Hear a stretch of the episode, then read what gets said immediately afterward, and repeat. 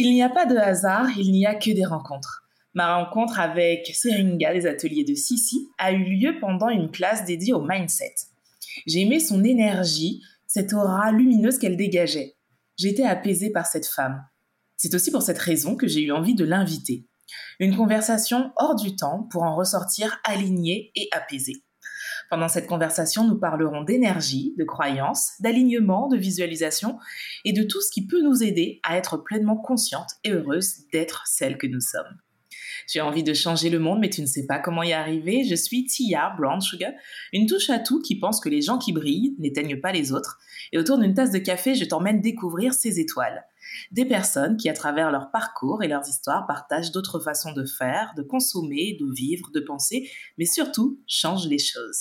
Si tu as aimé ce podcast, abonne-toi pour ne rater aucun épisode. N'hésite pas à le partager, le commenter et à laisser 5 étoiles pour m'aider à le faire découvrir. Je t'en remercie. Bonjour Seringa. Bonjour Tia. Merci beaucoup d'avoir accepté mon invitation. En plus, je sais que tu as un planning hyper chargé et là, tu t'es réveillé tôt pour être avec moi, donc ça me touche d'autant plus. Je suis très heureuse d'être là aussi. Est-ce que je peux t'appeler Sissi? J'adore Sissi en fait. Ton prénom est super joli. D'ailleurs, ton prénom vient d'où? C'est de quelle origine? Alors, Syringa, c'est le lilas en latin. Donc voilà, donc c'est une fleur. Est-ce que le violet, c'est ta couleur préférée pour le coup? Hmm, Un petit peu. ah, c'est vrai? Ah, tu vois Mais j'adore aussi le vert mentalo, c'est précis. Hein ah oui D'accord.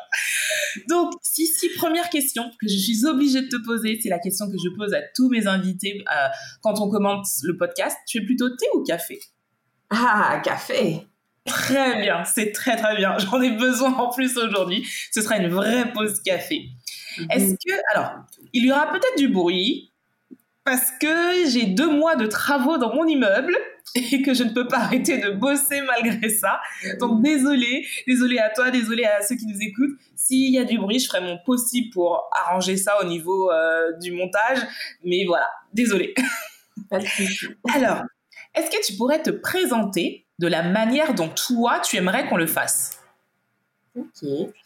Eh bien, écoutez, euh, moi, c'est Cyrine Gare. Euh, je suis une amoureuse de la vie. Je suis une aventurière, donc euh, je ne peux pas rester en place. Et pour moi, la vie est mouvement. Donc, il faut toujours que je sois dans un voyage, dans un wélélé, dans une histoire, dans un nouveau travail. En fait, je crois que je vis par le changement et que je suis très excitée à l'idée du changement. Il y a beaucoup de personnes à qui ça fait peur, mais moi, je crois que ça m'excite comme quand je vais prendre, comme quand je vais dans un parc d'attractions. J'adore. Je suis euh, multicolore. Donc, euh, j'aime toutes les couleurs de la vie euh, et je pense que même le blanc et le noir ont leur euh, part dans la palette. Donc, j'aime vraiment toutes les couleurs et toute la palette aussi des, des, émotions et des sentiments. Je trouve que c'est ce qui nous fait, ce qui nous rend vivants. Et tu vas me trouver peut-être bizarre, mais je trouve même du plaisir parfois à être dans un sentiment de mélancolie quand j'ai un peu le vague à l'âme et que j'écoute ma musique, et ben même ça, je trouve ça beau comme moment dans ma journée. Je trouve pas ça bizarre. Je trouve pas ça bizarre du tout parce que moi j'aime beaucoup. Alors je suis quelqu'un de très positif, mais c'est vrai que j'aime beaucoup ce sentiment de mélancolie, notamment en écoutant de la musique. Et donc non, t'es pas bizarre du tout. Sinon on est toutes les deux bizarres. Ça me rassure. Euh, est-ce que le fait d'aimer tous ces sentiments c'est quelque chose qui a toujours été en toi. Est-ce que tu as toujours accepté euh, le, bonheur, euh, la joie, c'est facile à accepter, mais est-ce que les parties un petit peu plus sombres des sentiments, est-ce que c'est quelque chose qui a toujours été normal d'accepter pour toi ou est-ce que c'est la vie, les choses que tu as vécues qui ont fait que finalement un jour tu t'es dit, bah, ça fait partie de moi aussi? Eh ben, écoute, j'avais beaucoup de mal avec les émotions négatives avant, puisque moi je suis une... C'est l'hédonie, hein c'est ça, c'est ça, hédonisme, oui. Donc moi, c'est le plaisir, c'est les bonnes choses à manger, c'est les siestes, voilà, c'est tout ce qui fait du bien. Et j'avais tendance à fuir euh, le côté euh, tristesse, surtout que moi j'ai un petit côté, euh, je peux avoir des petits côtés dépressifs en fait. Avec, je peux être dans une joie extrême comme dans une tristesse immense, infinie. Et j'ai appris j'ai appris à accueillir ça. Et figure-toi que la colère, c'est quelque chose que je ne me permettais pas, puisqu'il fallait toujours être parfaite pour maman et papa. Et euh, donc, je n'ai jamais connu la sensation de colère dans mon enfance. Et c'est là, ces dernières années, que j'ai découvert que ça bouillonnait, que je pouvais l'exprimer, que j'avais le droit de ressentir ça. Et que j'ai pu découvrir toute cette palette d'émotions qui peuvent être désagréables, mais qui sont nécessaires, parce que ça fait partie de la vie aussi. Petite, justement, comme tu ne t'autorisais pas d'être en colère, comment tu vivais ce sentiment quand tu sentais que ça bouillonnait en toi, mais que tu voulais pas le faire sortir? Comment tu vivais ça, petite? Écoute, je, pense que je coupais tout parce que j'en ai pas de souvenir et euh, je me vois vraiment en train de m'écraser tout le temps pour, euh, pour plaire en fait, pour être aimée. Parce que c'était vraiment un amour conditionnel qu'il y avait euh, entre moi et mes parents. Ils ont pas fait exprès, hein, mais c'est, j'ai vraiment pas trop de souvenirs ou alors peut-être de la rage, mais toujours contenue en fait. De pas pouvoir être moi, mais sans vraiment trop le savoir. et comment on fait pour devenir soi quand toute une enfance, on s'est formaté à ce qu'on pensait que les autres attendaient de nous? Comment tu as fait ce cheminement? Écoute, c'est pas vraiment moi, c'est mon âme. parce que c'était vraiment un cri de l'âme à un moment donné. En fait, j'ai commencé à hum, faire des burn-out parce que tu sais, moi, je suis une euh, work alcoolique, donc j'adore travailler.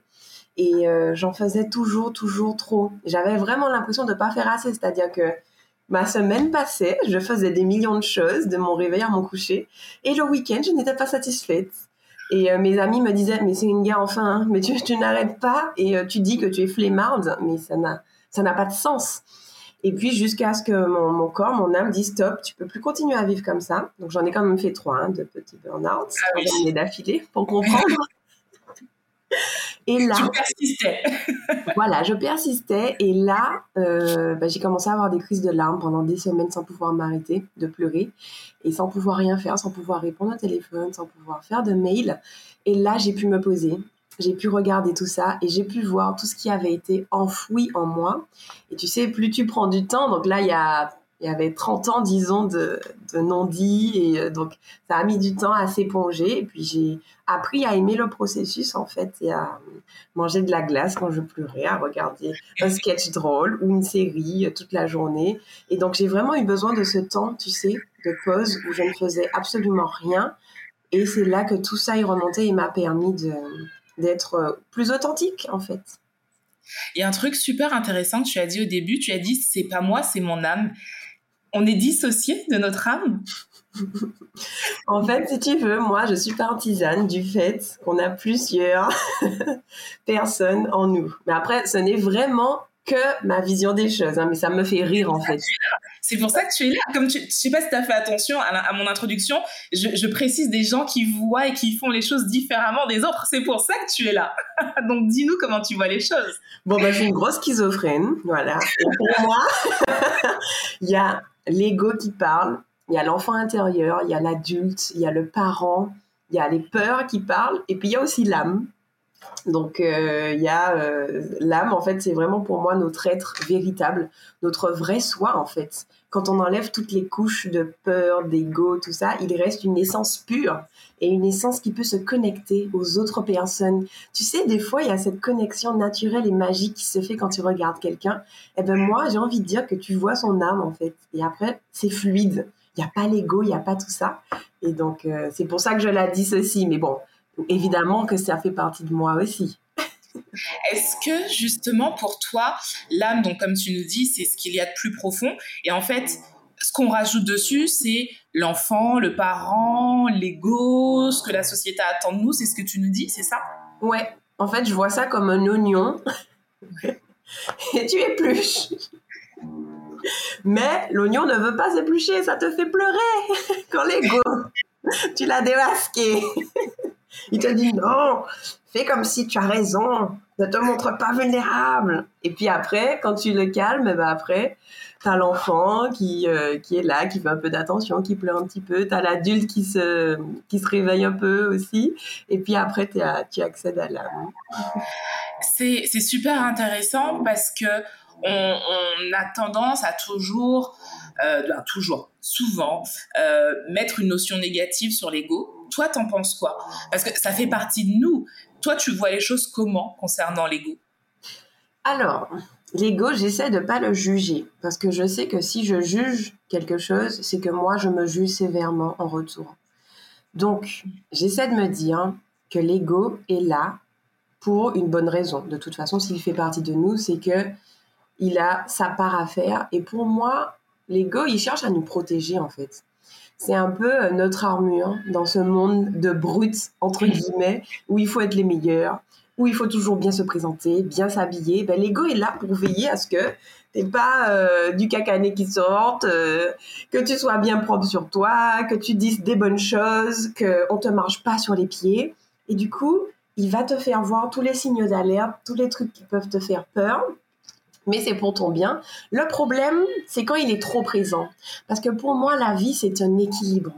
Et donc, quand l'ego est trop sur le devant de la scène, eh ben, ça fait des conséquences euh, négatives où on veut toujours avoir raison, on veut tout contrôler les situations, on n'a pas des rapports sains avec les autres. Tu sais, les gens qui euh, t'empêchent de parler, qui font que être dans l'émulation, et puis toi, tu peux pas en placer une. Pour moi, c'est pas un vrai échange, et pour moi, c'est de l'ego à ego, en fait. Et comment on arrive justement à trouver cet équilibre entre mon ego est là pour me protéger et j'entends ce qu'il me dit et on est ok avec ça. Et là, c'est mon ego qui parle juste parce que j'ai envie de, j'ai besoin de m'imposer. Comment on arrive à faire cet équilibre-là? Alors pour moi, c'est un mot, c'est l'hyperconscience. J'ai découvert que plus on est en silence, plus on médite, comme tu le fais également, et plus on est dans l'observation de soi, c'est-à-dire pas dans le mode réaction, jugement, critique, mais plutôt dans le mode je prends un peu d'hauteur, je regarde ce qui se passe. Et là, je suis à même de voir quand l'ego euh, fait son boudeur ou euh, quand il veut me protéger et je suis à même de décider et d'avoir le choix si je le laisse sur le devant de la scène ou si je lui dis ok, viens, on va manger un petit gâteau, tu vas te calmer. ça va bien se passer. Comme moi, typiquement, tu sais, je suis mauvaise perdante. Je suis très joueuse, très compétitrice. Et euh, quand j'étais petite, j'étais capable de renverser une table de Monopoly ou de voler des billets à la banque. C'est vrai. Oui, oui. Et euh, j'ai découvert que c'est mon ego, du coup, qui veut pas perdre, qui veut gagner. Et euh, au début, j'étais très embêtée avec ça. Et je me disais, mais mon Dieu, Syringa, tu es dans le développement spirituel. Tu, tu, tu, tu, tu es fâché quand tu perds la belote avec tes amis, mais toujours récemment, hein, j'ai 33 ans, mais c'est très récent ça. Et puis un jour, j'ai demandé à mes amis, mais est-ce que ça vous dérange quand je, quand je fais ma mauvaise joueuse Ils me disent, mais c'est une gars, on adore quand tu viens aux soirées jeux. tu mets, tu mets l'ambiance, tu mets le spectacle.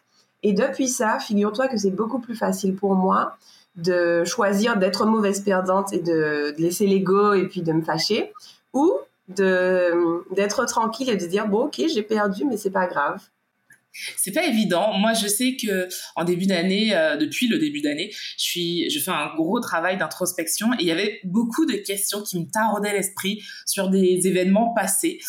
Et j'ai réalisé que, par exemple, mon pro... alors c'était pas le premier gros poil, mais le deuxième gros poil, c'était une question d'ego.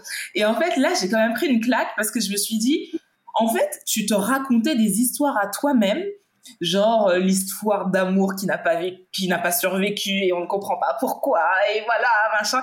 Et en fait, avec toutes ces années, en prenant du recul, en me posant les bonnes questions, en étant honnête avec moi-même, je me suis dit mais en fait c'est que l'ego. En fait, t'étais même pas amoureuse du mec. En fait, c'est que l'ego qui, qui a parlé à ce moment-là.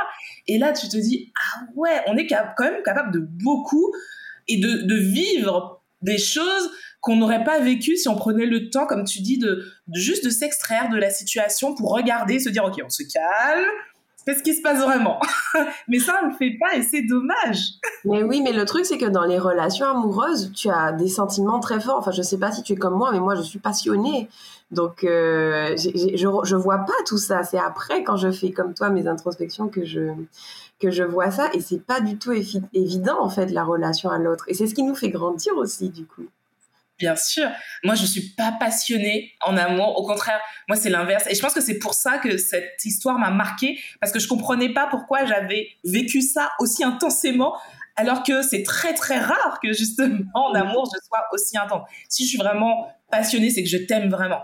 Et là, je savais que c'était pas ça. Donc, je comprenais pas le lien qu'il y avait entre les deux. en fait, c'est l'ego. C'est mon ego qui a pris le dessus en mode mais qu'est-ce qui se passe?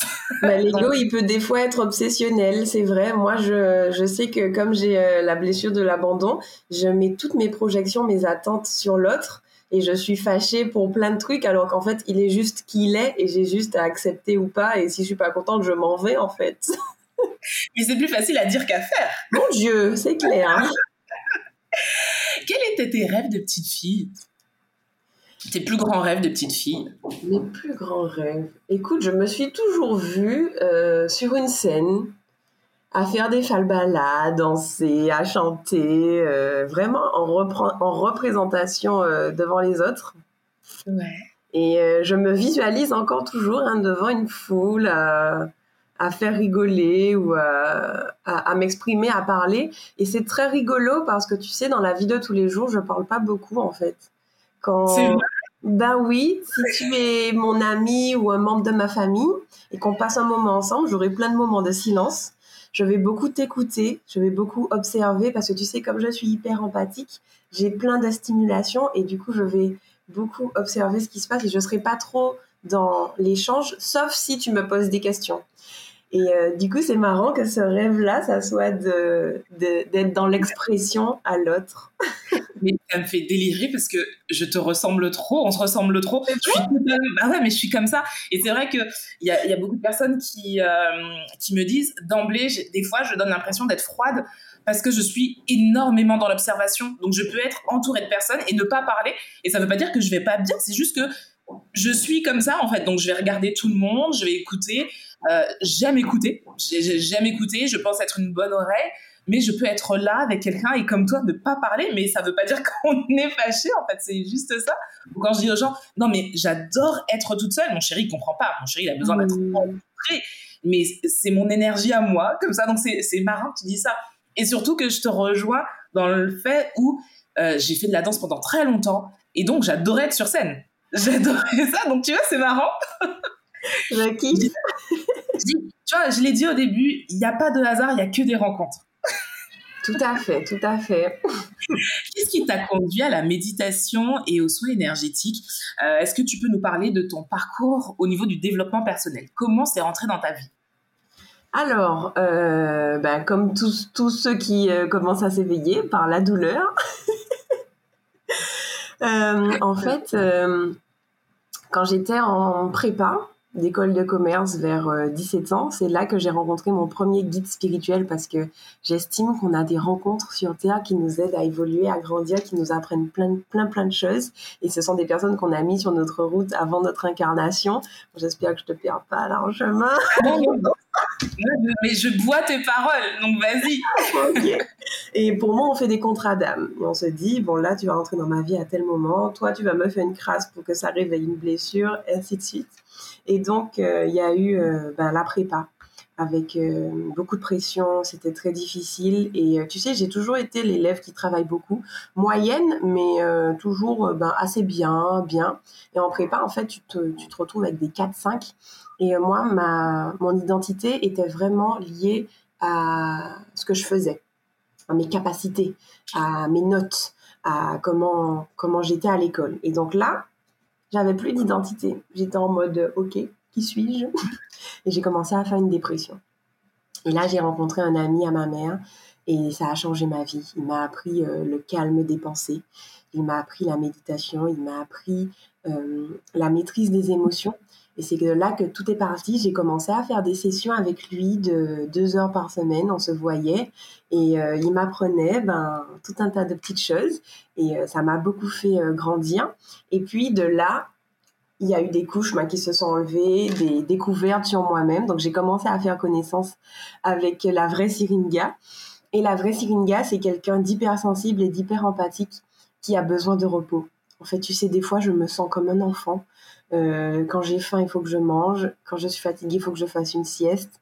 Et dans notre mode actif, j'ai découvert que la méditation est un excellent moyen de se reposer sans forcément faire la sieste. Et puis, ça passe mieux auprès des autres. Euh, à la pause déjeuner, oh, je, je vais faire une méditation plutôt que je vais faire la sieste. c'est devenu un vrai mode de vie en fait. Et puis, euh, tu sais, les soirs où j'avais eu, quand par exemple je travaille en tournage et puis j'ai beaucoup de stimulation, le soir, impossible de dormir. Je suis comme un enfant électrique qui a été euh, dans un anniversaire, dans un goûter. Et euh, la méditation était le seul moyen pour moi de redescendre. Et donc c'est comme ça que ça a été intégré dans ma vie. J'ai passé un long moment sans arriver à méditer. C'était très dur pour moi. C'était vraiment par à coup. Et puis je suis contente parce que euh, avec euh, le Covid, bah, du coup depuis trois ans maintenant, c'est devenu une pratique régulière. Et si je veux pas commencer ma journée si j'ai pas eu ça, quoi. C'est vraiment, je suis droguée, quoi. Comment tu as fait pour y arriver? Parce que justement, alors j'avais une question, j'avais cette question-là.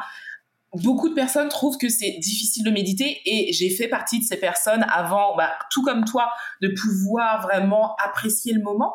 Toi, tu as fait comment pour, te, pour réussir à être là dans l'instant? Hum, alors en fait, c'est vraiment un travail progressif. Moi, ce que je dis dans mes cours de méditation, c'est que quand tu veux méditer 30 minutes, c'est comme si tu vas à la salle de sport, tu vois 200 kilos une barre et puis tu, veux la soulever. Mais physiquement, tu vas pas pouvoir, tu vas t'étrangler, tu vas mourir. Et la méditation, pour moi, c'est pareil. C'est vraiment une question d'entraînement et euh, une question de pas se juger et de pas se frustrer, même quand on n'y arrive pas, parce qu'il y a Joe Dispenza que j'adore, que je suis. Et qu'est-ce qu'il explique dans ses livres? Que des fois, le mec, il a un niveau très élevé d'hyperconscience et de méditation, mais il y a des jours, il n'arrive pas à méditer. Donc, c'est pas une science exacte. Et moi, ce que j'ai fait, c'est que j'ai négocié et j'ai trompé mon cerveau et mon ego. En faisant quoi? Je leur ai dit, écoutez, Aujourd'hui, vous m'accordez une minute de méditation. Et donc, peut-être pendant une semaine, ça a été une seule minute. Voilà, avec mon gong, et je m'arrêtais. Et au fur et à mesure, c'est devenu une habitude. Le cerveau et l'ego ont pris goût. Et puis ils ont dit, allez, on peut pousser un petit peu. Donc après 5 minutes, après 10 minutes, et après, on augmente comme ça au fur et à mesure. Et puis il y a quelque chose qui m'a énormément aidé, Tia, c'est les méditations guidées. J'ai mangé des méditations guidées sur YouTube, comme ça. et, et j'ai mes chouchous. Donc, euh, comme Cédric Michel, comme Gaia Meditation, comme Bulle de Sérénité. Enfin, voilà, j'en ai plusieurs. Et jusqu'à présent, hein, ça m'arrive euh, de faire des méditations guidées. Et de là, j'ai voulu faire des challenges de méditation. Et j'ai commencé à faire des méditations, mais toujours dans l'idée de donner à ton cerveau un objectif. Donc, je donnais un thème. Donc, j'ai commencé avec euh, le Sunshine Challenge. C'était une méditation, 21 jours de méditation sur les sept lois spirituelles du succès. Ça veut dire que tu te poses là et je t'explique une des lois. Dans les sept jours, ça tombe bien, il y a sept jours dans la semaine. Tu as une petite euh, tâche à faire et puis tu as une méditation. Donc là, j'ai pas fait beaucoup, c'était entre 5 et 7 minutes.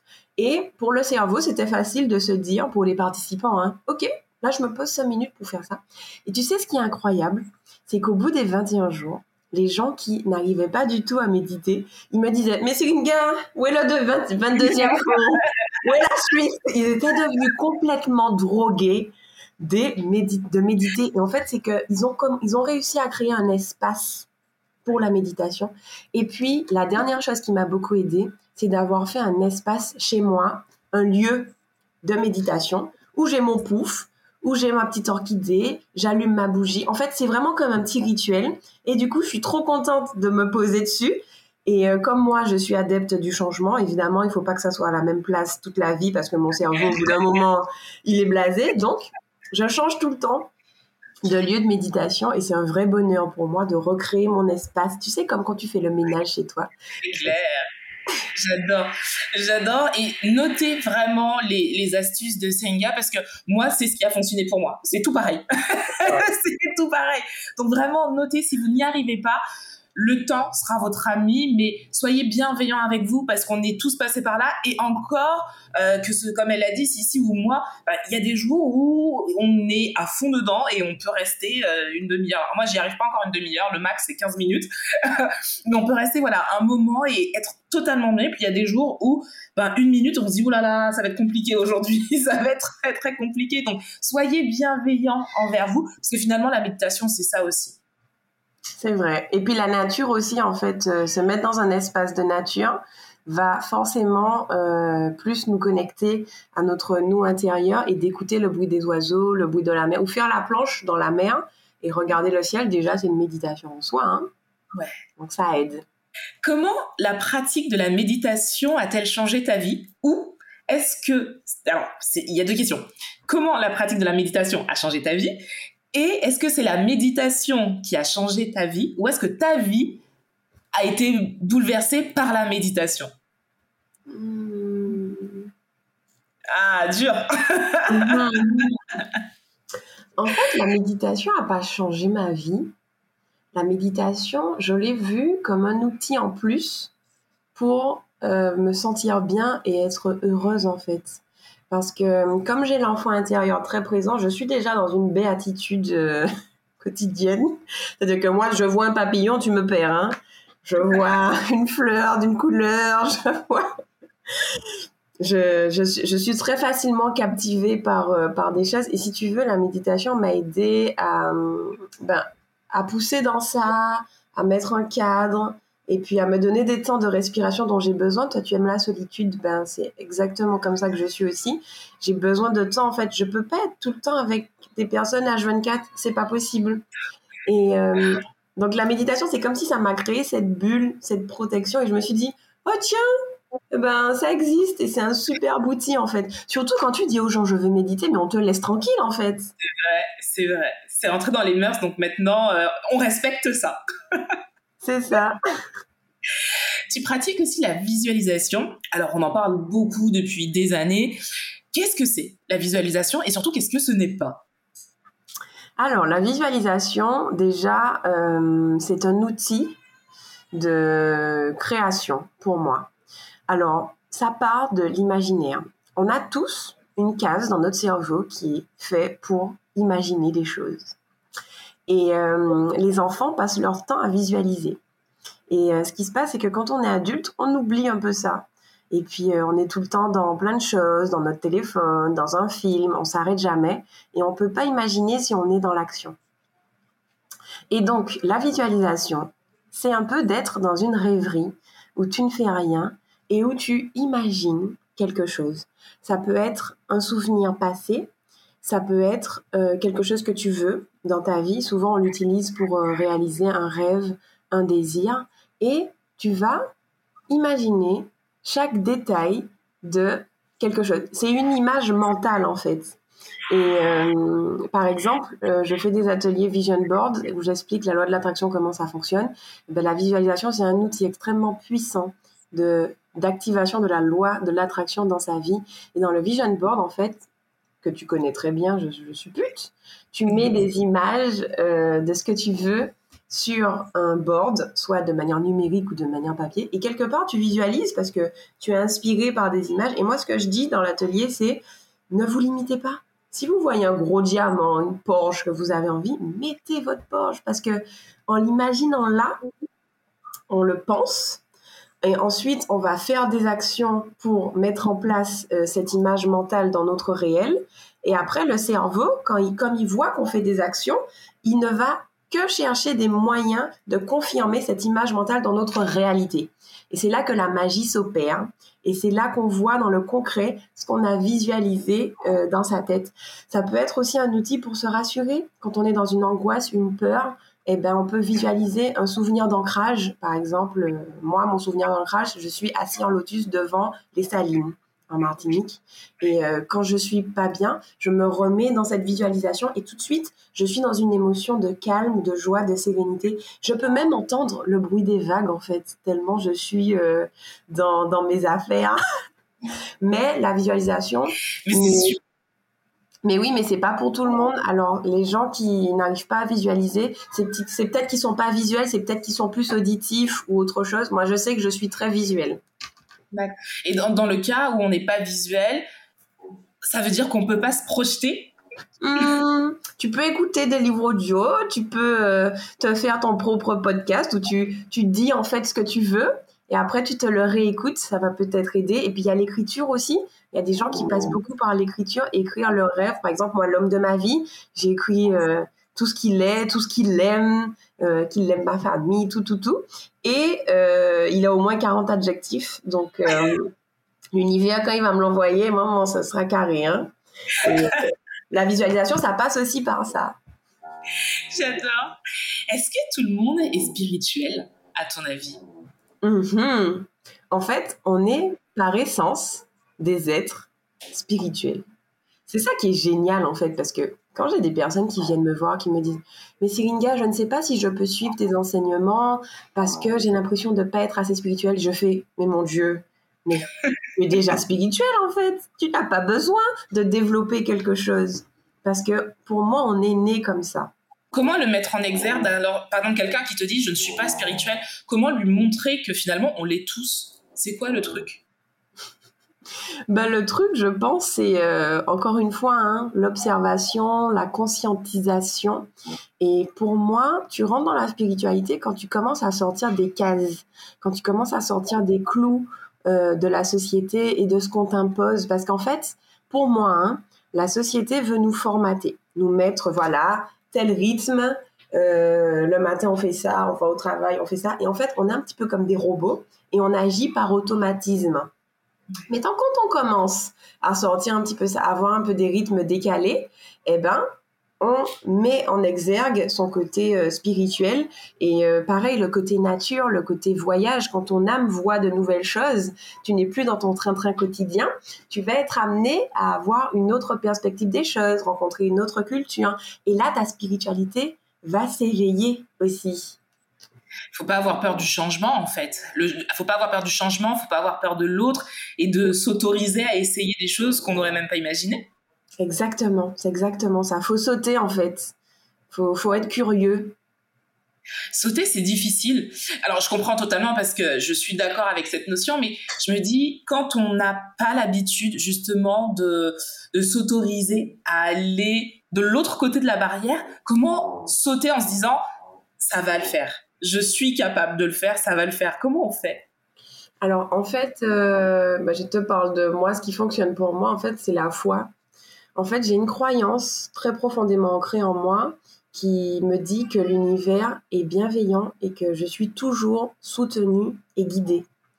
Ça veut dire que je ne peux pas faire de mauvais choix. Ça veut c'est comme si en fait j'ai toujours un filet de sécurité et euh, je me faisais la réflexion un jour et je me disais c'est quoi le plus grave en fait si tu sautes de la falaise, mais même physiquement, hein, c'est de mourir. Eh ben si je meurs, ben c'est pas grave puisque je vais dans une autre dimension et je pourrais recommencer.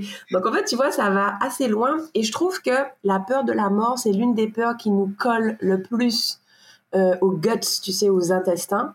Et une fois qu'on se débarrasse de cette peur de la mort, en fait, la vie devient plus simple et euh, tout est plus facile en fait à vivre. Et euh, moi, quand j'ai une nouvelle expérience, déjà, je me dis que si elle est, si elle m'est présentée, et que je m'interroge et que je vois qu'au niveau de mon cœur, c'est on y va à fond, on est motivé, ben j'ai pas de raison en fait de me de me restreindre parce que j'aurai toujours des, des, coups de main, des aides euh, sur ma route et c'est vraiment ce qui se passe. Euh, par exemple, dans le domaine de l'audiovisuel, j'étais pas du tout euh, dans ce domaine-là. Et en 2016, quand je suis rentrée en Martinique, j'ai commencé à travailler dans une agence de communication. Donc, c'est ce que j'avais appris à l'école de commerce. Et pendant deux mois, j'étais avec euh, des mecs euh, avec des blagues salaces qui se pointaient pas au rendez-vous, qui me payaient pas. Et euh, au bout de deux mois, j'ai dit stop. Petit passage dépressif. Et après, j'ai rencontré un réalisateur qui cherchait une assistante de prod. Donc, c'est-à-dire organiser des tournages, donc de courts métrages, de spots publicitaires, de voilà, de choses comme ça. Et j'ai commencé à travailler avec lui. J'ai dit, OK, je veux bien que tu m'apprennes. Et j'ai pas eu peur, en fait. Mes premières expériences, évidemment que je connaissais rien, évidemment que j'avais pas les réflexes. Mais si tu veux, c'était facile pour moi parce que j'étais aidée. Je te prends un exemple. Euh, il fallait un lampadaire pour un spot avec le premier réalisateur avec qui j'ai bossé. Et je cherchais un lampadaire. Et sur la route, en partant pour faire les courses, pour chercher le lampadaire, j'ai vu un gros panneau euh, promotion, lampadaire, à, but, je crois. Non, mais un truc de dingue. Et euh, j'y vais. Et le gars, super gentil, moi je l'appelle les petits anges gardiens dans ma vie.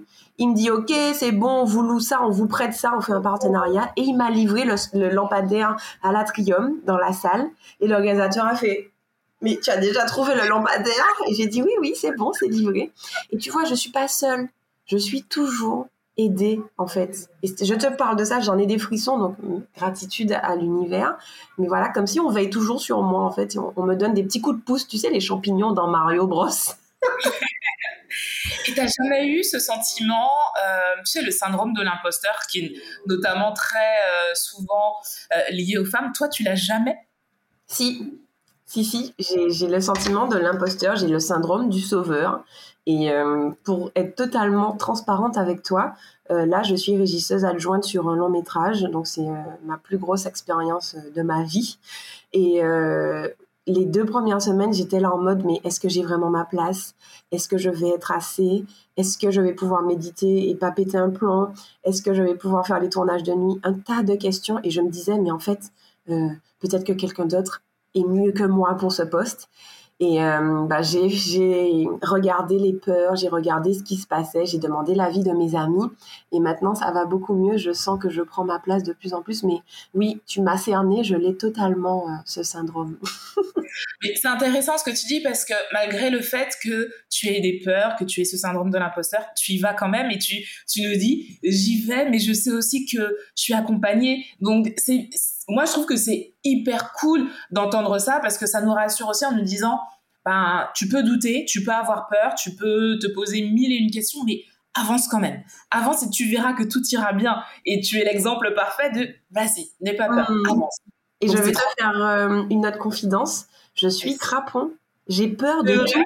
Je dors avec une veilleuse. J'ai peur du noir. J'ai peur quand je nage trop loin dans la mer, j'ai peur qu'il y ait des poissons ou des choses. Donc en fait, j'ai peur de la solitude. C'est un truc de dingue. Et ce qui se passe, c'est que comme j'y vais quand même, eh ben, par exemple, je suis allée en Nouvelle-Zélande en 2019 toute seule, un mois à l'aéroport, mais je pleurais. J'ai appelé mon ex à l'époque. J'ai dit, tu veux pas me rejoindre? Ça va pas. Et puis je suis là, je, je donne mon passeport en pleurant. Et mais j'y vais quand même, en fait. J'ai déjà bah acheté mon billet. Le truc avec moi, c'est que je suis impulsive. Donc, j'achète des billets comme ça. Et une fois arrivée là-bas, ça s'est très bien passé. J'ai découvert que j'aimais la solitude. Je me suis isolée trois, trois jours avec une Allemande que je connaissais pas. On s'est refait les Seigneurs des Anneaux euh, avec notre spa et notre vélo. On était trop bien. En fait, ça a été extraordinaire comme voyage. Et à chaque fois que j'ai peur, maintenant, je fonce je fonce parce que je sais que derrière, euh, il y a des trucs trop bien. Et puis, je sais aussi que le courage, ça s'apprend et que c'est 10 secondes d'effort, en fait. C'est clair. Et, tu, tu, vois, c'est trop marrant parce qu'on a vécu exactement la même chose. Et c'est à partir de ce moment-là où je me suis dit, euh, dorénavant, si t'as peur, essaye quand même. Je suis partie aux États-Unis toute seule. Et euh, je me rappelle dans ma chambre, je suis arrivée en plus super tard j'avais peur que le taxi soit pas là parce que c'était mon école qui m'avait, euh, qui était censé, euh, qui devait gérer euh, le taxi. Et il était là et j'arrive dans ma chambre à 2 heures du matin, mais je me rappelle ça toute ma vie. Je m'assois sur le lit et je commence à pleurer en me disant mais qu'est-ce que je fous là? Je connaissais personne, j'étais toute seule, je parlais pas anglais. Je dis mais qu'est-ce que tu fous là? À 2 heures du matin dans un pays que tu connais pas Là, si t'as un problème, tu peux appeler personne. Et euh, le premier mois, ça a été hyper difficile, je comprenais rien. Et à partir du deuxième mois, mais il y a eu juste un déclic dans ma tête, mais vraiment un déclic où un jour, je me suis dit, putain, je comprends ce qu'il dit. Je comprends, mais ça s'est fait comme ça. Et après, j'ai vécu l'une des meilleures expériences de ma vie. Et je le dis à tout le monde, partez. Partez seul et vous verrez que vous allez vous découvrir et vous allez découvrir le monde. Et il n'y a rien de mieux, en fait. On est d'accord. Et moi, les gens me demandent, mais Syringa, comment tu fais pour voyager autant et pour voyager seul Je dis, bah, j'achète des billets. j'achète pas ton billet d'avion. Tu sais, tu peux parler longtemps d'un voyage. Hein. Oui, je veux aller là, je veux aller là. Et puis, en fait, tu fais rien. Donc, si tu poses pas une action concrète, hein Achète le billet et après, tu poseras les questions. Exact. On parle beaucoup de développement personnel. Euh, depuis des années, euh, en long, en large, en travers. Certains trouvent ça too much. D'autres trouvent qu'il n'y a pas forcément d'intérêt si on se connaît soi. Et il y en a d'autres qui vivent que pour ça. Toi, c'est quoi ton avis justement sur le développement personnel? Pour moi, développement personnel, c'est peut-être un mot qui euh, s'est transformé un peu en outil marketing, je trouve. Tu sais, comme aussi le mot bien-être. Et puis là, on commence à tomber dans la même chose avec le côté spirituel. Euh, et je trouve que ça peut être un piège parce que développement personnel, c'est quoi en fait? C'est vivre. Mm. C'est écouter ses besoins, c'est euh, apprendre des choses sur le monde, sur la vie, sur soi, sur les autres. C'est euh, avoir un équilibre. C'est chercher à comprendre en fait notre environnement, ce qui nous entoure. C'est pas plus compliqué que ça en fait. Développement personnel, c'est ce qu'un être humain fait de manière naturelle quand il n'est pas euh, trop dans la charge mentale, dans le travail, dans les enfants. Et eh ben, c'est cet espace-là où il vit en fait, je trouve. Je suis totalement d'accord. Je suis totalement d'accord, mais c'est vrai que des fois on a l'impression que c'est plus que ça. Que, en fait, je pense que des fois on a l'impression que la réponse on ne l'a pas, alors que moi je suis persuadée que la réponse elle est en nous elle est en nous, mais comme tu dis, il y a tellement de charges mentales, de charges sociales, euh, que on ne s'écoute plus. On ne s'écoute plus, on ne prend plus le temps de vraiment se poser les questions de ce que l'on veut vraiment, de qui on est vraiment. Et ce qui fait que finalement, notre développement personnel ben, passe à côté. On passe à côté et on a l'impression que c'est d'autres qui pourraient potentiellement avoir la réponse. Alors on va, moi je sais que j'ai commencé comme ça en lâchant plein de livres je crois que je les ai tous lus. et le truc, c'est que je lisais, je lisais, je lisais, je lisais. Je pratiquais rien du tout, mais je lisais. Donc les notions, je les connaissais. Tu vois, je connaissais toutes les notions, mais je mettais rien en pratique. Et jusqu'au jour où je me suis dit, mais ça n'a pas de sens en fait. Parce que finalement, tu progresses pas. Oui, tu as un peu plus de savoir, c'est très bien, la théorie, c'est bien, mais derrière, qu'est-ce que tu en fais?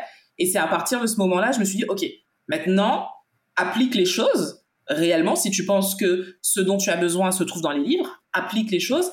Et en fait, petit à petit, quand tu trouves aussi les, les bons livres, comme tu dis, les bons mentors, ben, tu réalises que la réponse, je l'avais depuis toujours en moi. tu dis, non, j'aurais peut-être pas dépensé mon argent. C'est juste des mises en lumière. Et moi, je suis team livre comme toi, mais j'ai tellement de livres de, de développement euh, personnel, spirituel dans ma bibliothèque. Moi, par contre, je les ai pas tous lus. Et euh, des fois, ça me prend comme ça une crise je prends, je lis. Et euh, je pense que le côté développement personnel, en fait, comme c'est devenu un peu un business, les gens sont obligés de te faire croire que tu as besoin d'eux pour euh, avoir ce développement personnel, en fait. Et si tu n'as pas besoin d'eux, en fait, tu vas pas acheter leurs produits. Et c'est pour ça que moi, des fois, on m'appelle coach et je dis non, non, non, je suis pas une coach, je suis accompagnatrice. C'est-à-dire que quand je fais des séances de groupe ou individuelles, je dis aux personnes, euh, je vous accompagne le temps qu'il faut. Et si vous sentez le besoin d'aller voir euh, quelqu'un d'autre, euh, une thérapie complémentaire, de l'hypnose ou d'essayer plein d'autres choses, allez-y, explorez. Il n'y a pas de souci. Moi, je peux, je peux juste être une partie dans, pour vous accompagner dans votre développement et puis après, vous allez faire autre chose. Et c'est vraiment comme ça que je vois la vie. Et moi, j'ai eu des thérapeutes, j'ai fait de la Gestalt, j'ai été dans le bouddhisme. Enfin, c'est vraiment plein, plein, plein de choses qui m'ont nourri et qui font qui je suis aujourd'hui. Mais euh, je me vois pas rester avec mon premier guide spirituel de quand j'avais 17 ans euh, seulement. Tu vois, ça n'a pas de sens. Justement, euh, tu t'es formé à quoi? Et tu t'es formé à quoi? Et est-ce que c'était important pour toi de te former parce que tu voulais déjà tu savais que tu voulais enseigner? Ou est-ce que finalement tu t'es formé juste pour toi et puis que ça s'est fait tout naturellement de partager avec les autres? Alors moi je suis très autodidacte et en commençant les ateliers de Sissi j'ai eu le gros syndrome de l'imposteur puisque je n'avais pas eu tant de formation que ça. Donc ma formation là c'est la formation des Dao Hands donc en fait c'est les mains de la source et euh, pour être euh, très pragmatique et pour vous faire comprendre, c'est comme du Reiki japonais, mais en mode chinois en fait. Et euh, en fait, tu soignes au niveau du Shen, du Shin et du Jin. Donc le Jin, c'est dans la matière, la douleur physique. Le Chi, c'est l'énergie qui circule ou qui est bloquée. Et le Shen, c'est l'âme. Donc, euh, j'ai appris euh, à faire des soins avec ça. Donc, euh, je les ai. J'ai les Dowhands d'ailleurs que j'active, que j'ai activé ce matin, que j'active quand je fais des ateliers de groupe. Et en fait, ça a changé ma vie parce que j'ai pu aider les autres et les soigner, les aider. Alors, des fois, ça fonctionne, des fois, ça fonctionne pas. C'est pas une science exacte. Mais de toute façon, moi, j'y mets tout mon amour. Et déjà, c'est une, belle intention. Et puis, euh, j'ai suivi aussi des petites formations de méditation, euh, d'acupuncture, des petites choses, des vraiment très brèves. Donc, pour être tout à fait honnête, euh, je suis plus autodidacte. Par contre, depuis mes 17 ans, je lis, je pratique la loi de l'attraction, j'ai plein d'expériences de ma vie. En fait, comme je suis, je sais pas, très tournée vers le spirituel, eh ben, du coup, j'ai plein d'enseignements et je me rends compte que dans mes ateliers, ce que je dis, en fait, va, faire des déclics, mais euh, sans que j'ai à faire grand-chose. Et c'est surtout que je me connecte aussi à mes guides et je demande à être un intermédiaire. Donc, des fois, c'est vraiment, c'est pas trop moi qui parle, je suis téléguidée, mais je vais dire la bonne chose pour la personne. Et ce qui m'a fait sortir de mon syndrome d'imposteur, c'est euh, les résultats. Les gens qui me disent, mais Cyrine Gage, c'est incroyable, je me sens mieux, j'ai eu ça, j'ai eu ça comme éveil. Et là, je me suis dit, bah ok, si, si, ben, t'as pas forcément besoin de faire euh, Sciences Po ou euh, cinq années de formation. Euh, fais en fait. Et puis au fur et à mesure, je m'améliore. Je... J'adore, j'adore. Tu me donnes des frissons.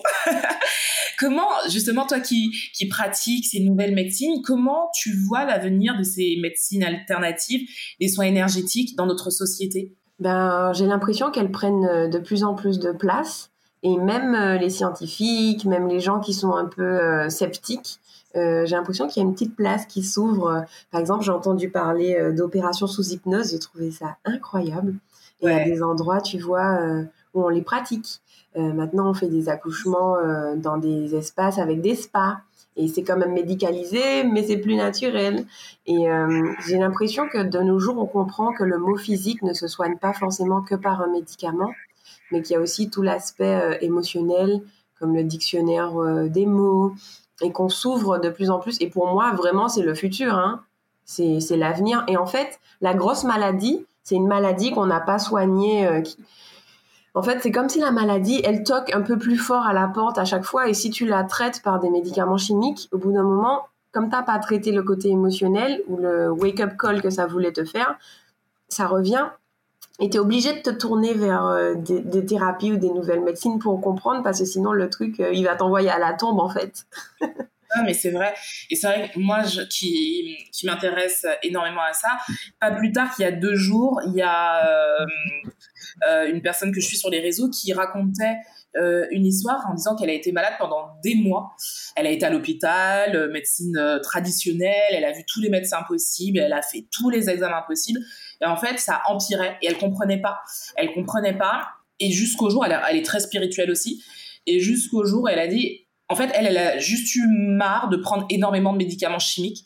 Elle en a eu juste marre. Alors, j'aime beaucoup aussi parce qu'elle précisait qu'elle ne dit pas qu'il faut pas prendre de médicaments parce qu'elle, elle les a pris. C'est juste qu'à un moment, son corps, elle sentait que son corps en avait marre de toutes ces doses de médicaments parce que c'est très fort ce qu'elle prenait.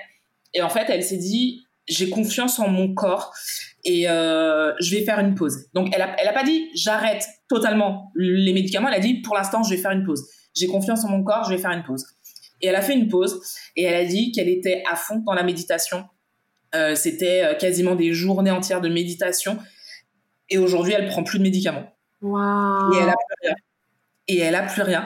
Et, euh, j'aime bien parce que son, discours était tempéré. Donc, comme elle, elle a précisé plusieurs fois, je ne dis pas qu'il ne faut pas prendre de médicaments. Moi, j'en ai pris. J'ai été voir des médecins.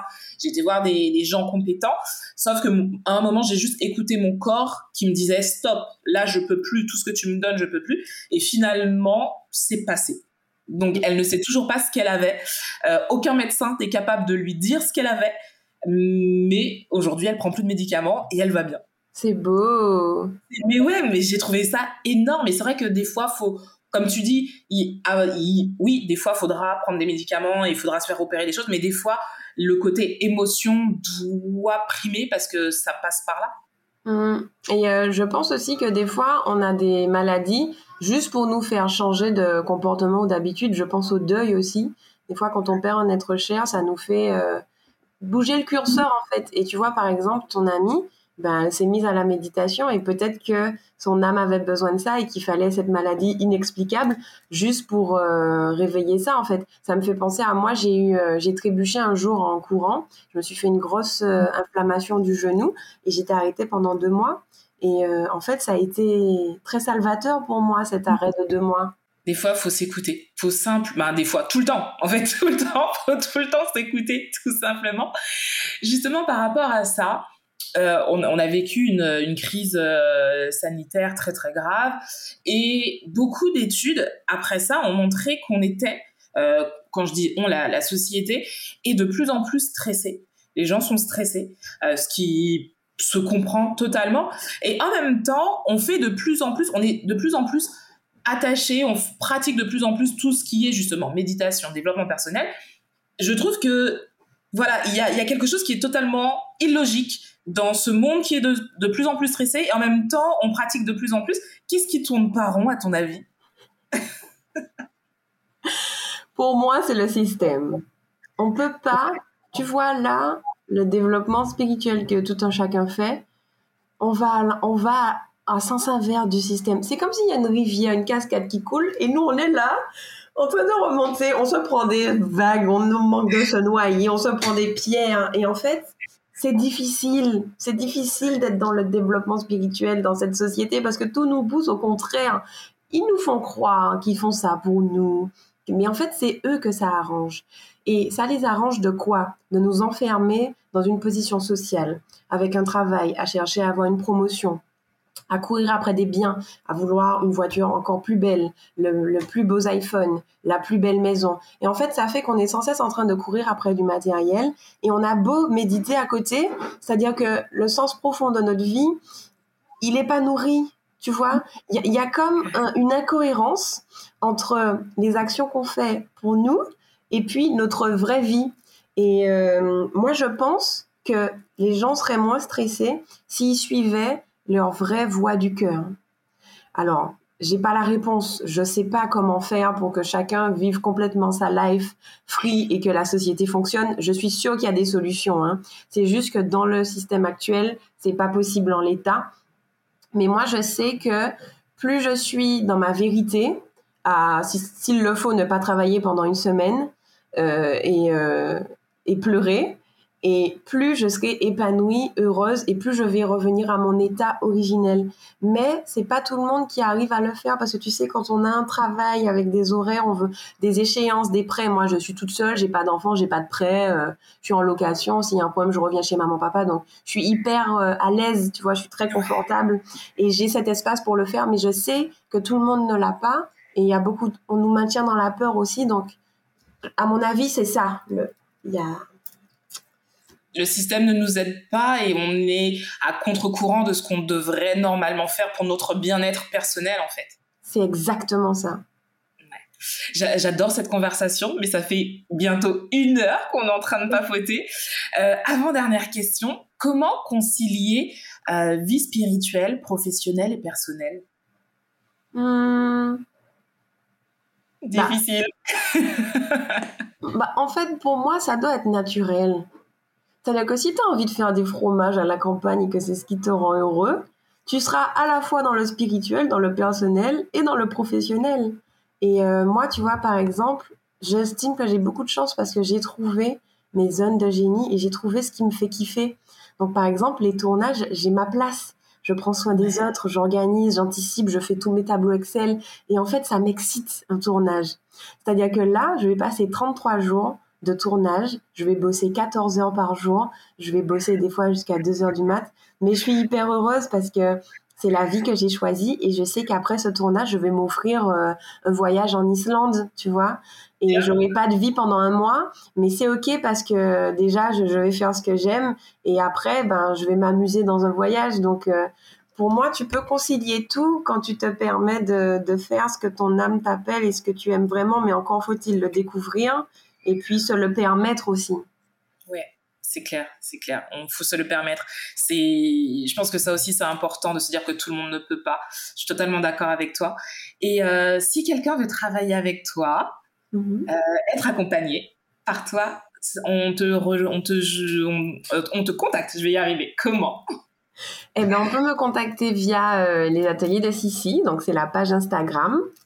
Et puis, euh, sinon, par euh, téléphone, enfin, mon WhatsApp, c'est, c'est comme une messagerie professionnelle, donc euh, par WhatsApp. Je noterai dans les commentaires. Oui, avec plaisir. Dernière question. Si on devait, si on ne devait retenir qu'une chose de toi, de ton expérience ou un message que tu as envie de faire passer, quel serait-il? Hum, Pour moi, il faut avancer dans sa vie avec joie et faire de des défis et des. Euh, en fait, la vie est un jeu, voilà, en fait. La vie est un jeu, donc c'est comme, comme dans un jeu vidéo. Et si tu as un obstacle, bah, tu, tu passes par le tuyau magique ou tu t'amuses avec, tu t'en fais un défi. Et après, la vie est beaucoup plus simple quand on s'amuse, en fait. Et c'est pas que de la souffrance, le développement spirituel et personnel, c'est aussi beaucoup de jeu. Parce que on se prend pas trop au sérieux et au final, on voit qu'on grandit et voilà. Ouais. Et, euh, et c'est vrai que j'ai lu hier, tu vois comme quoi c'est trop marrant. J'ai lu hier euh, un, je crois que c'était un médecin, si je dis pas de bêtises, qui est tombé malade et il euh, il a découvert en faisant des recherches que le rire guérissait. Et je trouve ça énorme que tu en parles. C'est beau ce que tu dis. Ouais, le rire guérit. Et il a fait, il, a fait une thèse dessus, comme quoi quand euh, ça va pas, euh, que ce soit au niveau euh, du stress ou des choses, on va dire beaucoup plus complexes, par exemple physiquement, que bah, il, a, il a réussi à prouver que le rire, la joie soignait. Waouh, c'est génial. Je, je mettrai la, la, référence parce que je l'ai là, je l'ai lu hier je mettrai la référence du, du docteur qui a trouvé ça et euh, si j'arrive à trouver l'article. Mais euh, et tu vois, t'en parles, c'est énorme. Ça m'intéresse aussi. Et tu sais, moi, des fois, après une journée, j'ai commencé avec ma mère parce que, quand je lui demandais comment ça va, à chaque fois, elle me répondait le jardinier n'est pas passé, la piscine a un problème, je vais mal. Et tu sais ce que j'ai commencé à faire? J'ai commencé à lui dire Maman, qu'est-ce qui t'a fait rire aujourd'hui? Et du coup, ben, elle a cherché dans sa tête. Et quand elle me raconte son histoire, ben moi, ça me fait rire. Et du coup, ça fait plus de rire dans nos vies. C'est clair, c'est trop mignon, j'adore. Merci beaucoup pour ce moment. Euh, je vous avais dit, c'est un soleil. Et euh, moi, je me sens apaisée, je me sens bien. J'ai le sourire. Donc, je sais que la journée va bien se terminer. Merci beaucoup. Merci aussi à vous qui êtes là, comme je le dis, de plus en plus nombreux chaque semaine. Vraiment merci. Et comme d'habitude, prenez soin de vous, prenez soin des gens que vous aimez et à la semaine prochaine.